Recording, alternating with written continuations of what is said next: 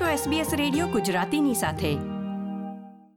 નમસ્કાર. છવ્વીસમી ઓક્ટોબર બે હજાર મુખ્ય સમાચાર આપ સાંભળી રહ્યા છો વત્સલ પટેલ પાસેથી SBS ગુજરાતી પર. પ્રસ્તુત છે આજના મુખ્ય સમાચાર.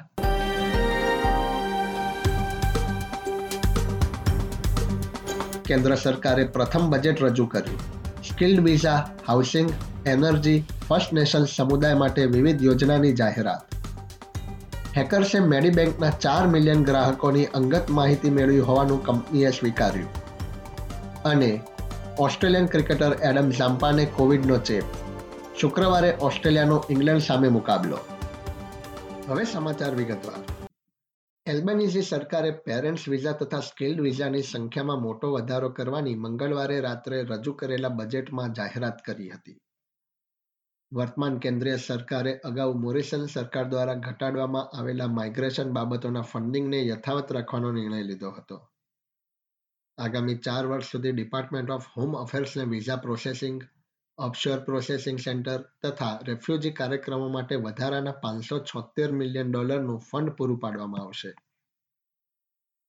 સરકારે સ્કિલ્ડ તથા ફેમિલી વિઝાની વર્તમાન એક લાખ સાહીઠ હજાર વિઝાની સંખ્યાને વધારીને એક લાખ પંચાણું હજાર કરવાનો નિર્ણય લીધો હતો.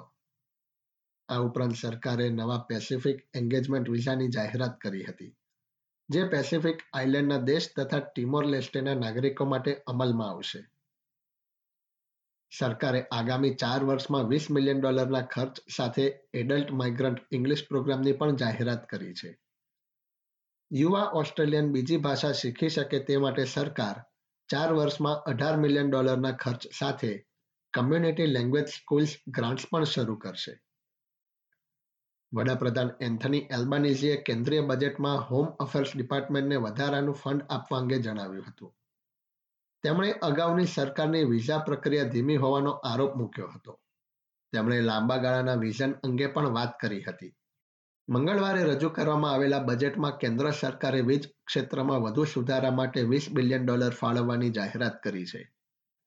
આ ઉપરાંત ઉત્સર્જન ઘટાડવા તથા ઇલેક્ટ્રિક વાહન અને ચાર્જિંગ સ્ટેશન માટે પાંચસો મિલિયન ડોલર અને ન્યૂ એનર્જી એપ્રેન્ટિસશીપ માટે સો મિલિયન ડોલરની જાહેરાત કરી છે. કેન્દ્રીય વિરોધ પક્ષના નેતા પીટર ડટને બજેટ અંગે એબીસીને જણાવ્યું હતું કે સરકારની યોજના યોગ્ય નથી. કેન્દ્ર સરકારે નવા હાઉસિંગ ઓસ્ટ્રેલિયા ફ્યુચર ફંડ માટે દસ બિલિયન ડોલરની જાહેરાત કરી છે, જે અંતર્ગત ત્રીસ હજાર નવા ઘર બનાવવામાં આવશે. બજેટમાં આગામી પાંચ વર્ષમાં પોસાય તેવા વધુ ઘર બનાવવાની પણ જાહેરાત કરવામાં આવી છે. નેશનલ સેન્ટરના સીઈઓ એમા ગ્રીન હાલે બજેટમાં હાઉસિંગને મહત્વ મળ્યાનો આનંદ વ્યક્ત કર્યો હતો. જોકે તેમણે નજીકના ભવિષ્યમાં ભાડુઆતોને અસર ન થાય તેમ જણાવ્યું હતું. કેન્દ્રીય બજેટમાં ફર્સ્ટ નેશન્સના લોકોના જીવનને સુધારવા માટે પણ કેટલીક પહેલ કરવામાં આવશે. જે અંતર્ગત ત્રીસ સામુદાયિક ન્યાય પ્રણાલી માટે એક્યાસી પોઈન્ટ પાંચ મિલિયન ડોલરની ફાળવણી કરવામાં આવશે.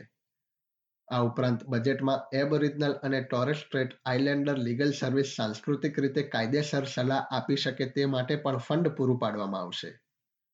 પરંતુ national Aboriginal and Torres Strait Islander legal service તરફથી જેમી મેકકોનાચીએ ફંડ પૂરતું ન હોવાનું જણાવ્યું હતું.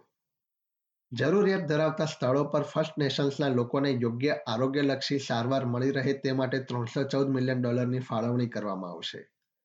ફર્સ્ટ નેશન્સના આરોગ્ય કર્મચારીઓને ટ્રેનિંગ મળી રહે તે માટે પણ સરકારે યોજના બનાવી છે. આરોગ્ય વીમો પૂરો પાડતી કંપની મેડીબેન્કે જણાવ્યું છે કે હેકર્સે તેમના ચાર મિલિયન ગ્રાહકોની અંગત માહિતી મેળવી લીધી છે અને આગામી દિવસોમાં આ આંકડો હજી પણ વધી શકે છે. ચીફ એક્ઝિક્યુટિવ ડેવિડ કોટકારે જણાવ્યું હતું કે ડેટાની ચોરી એ ખૂબ જ મોટો અપરાધ છે. આંતરરાષ્ટ્રીય સમાચારોમાં પાકિસ્તાનના પત્રકાર અરશદ શરીફની કેન્યામાં પોલીસ દ્વારા હત્યા થયા બાદ પાકિસ્તાનના વડાપ્રધાને તે ઘટનાની તપાસ માટે ન્યાયિક પંચની જાહેરાત કરી છે. વડાપ્રધાન શહેબાદ શરીફે જણાવ્યું હતું કે તપાસ પંચ પારદર્શક રીતે કાર્ય કરશે. અરશદ શરીફ ઇન્વેસ્ટિગેટિવ પત્રકાર હતા. તેમને ધમકી મળ્યા બાદ તેમણે પાકિસ્તાન છોડ્યું હતું. પરંતુ તેઓ કેન્યા કેમ ગયા તે અંગે હજી સુધી કોઈ કારણ સ્પષ્ટ થઈ શક્યું નથી. રમતના સમાચારોમાં, ઓસ્ટ્રેલિયન સ્પિનર એડમ ઝામ્પાને પર્થમાં કોવિડ ચેપનું નિદાન થયું છે. અન્ય કોઈ ખેલાડીઓને તેનો ચેપ ન લાગે તે માટે તેને ટીમથી અલગ કરવામાં આવ્યો છે. અને તેણે મંગળવારે શ્રીલંકા સામે રમાયેલી મેચમાં ભાગ લીધો નહોતો. ઓસ્ટ્રેલિયન ક્રિકેટ ટીમના ઓલરાઉન્ડર માર્કસ ટોયનિસે જણાવ્યું હતું કે ચેપ વધુ ન પ્રસરે તે માટે તકેદારી રાખવામાં આવી રહી છે. હવે પછી ઓસ્ટ્રેલિયન ક્રિકેટ ટીમનો શુક્રવારે ઇંગ્લેન્ડ સામે મુકાબલો થશે. આ પ્રકારની વધુ માહિતી મેળવવા માંગો છો? અમને સાંભળી શકશો Apple podcast Google podcast Spotify કે જ્યાં પણ તમે તમારા પોડકાસ્ટ મેળવતા હોવ.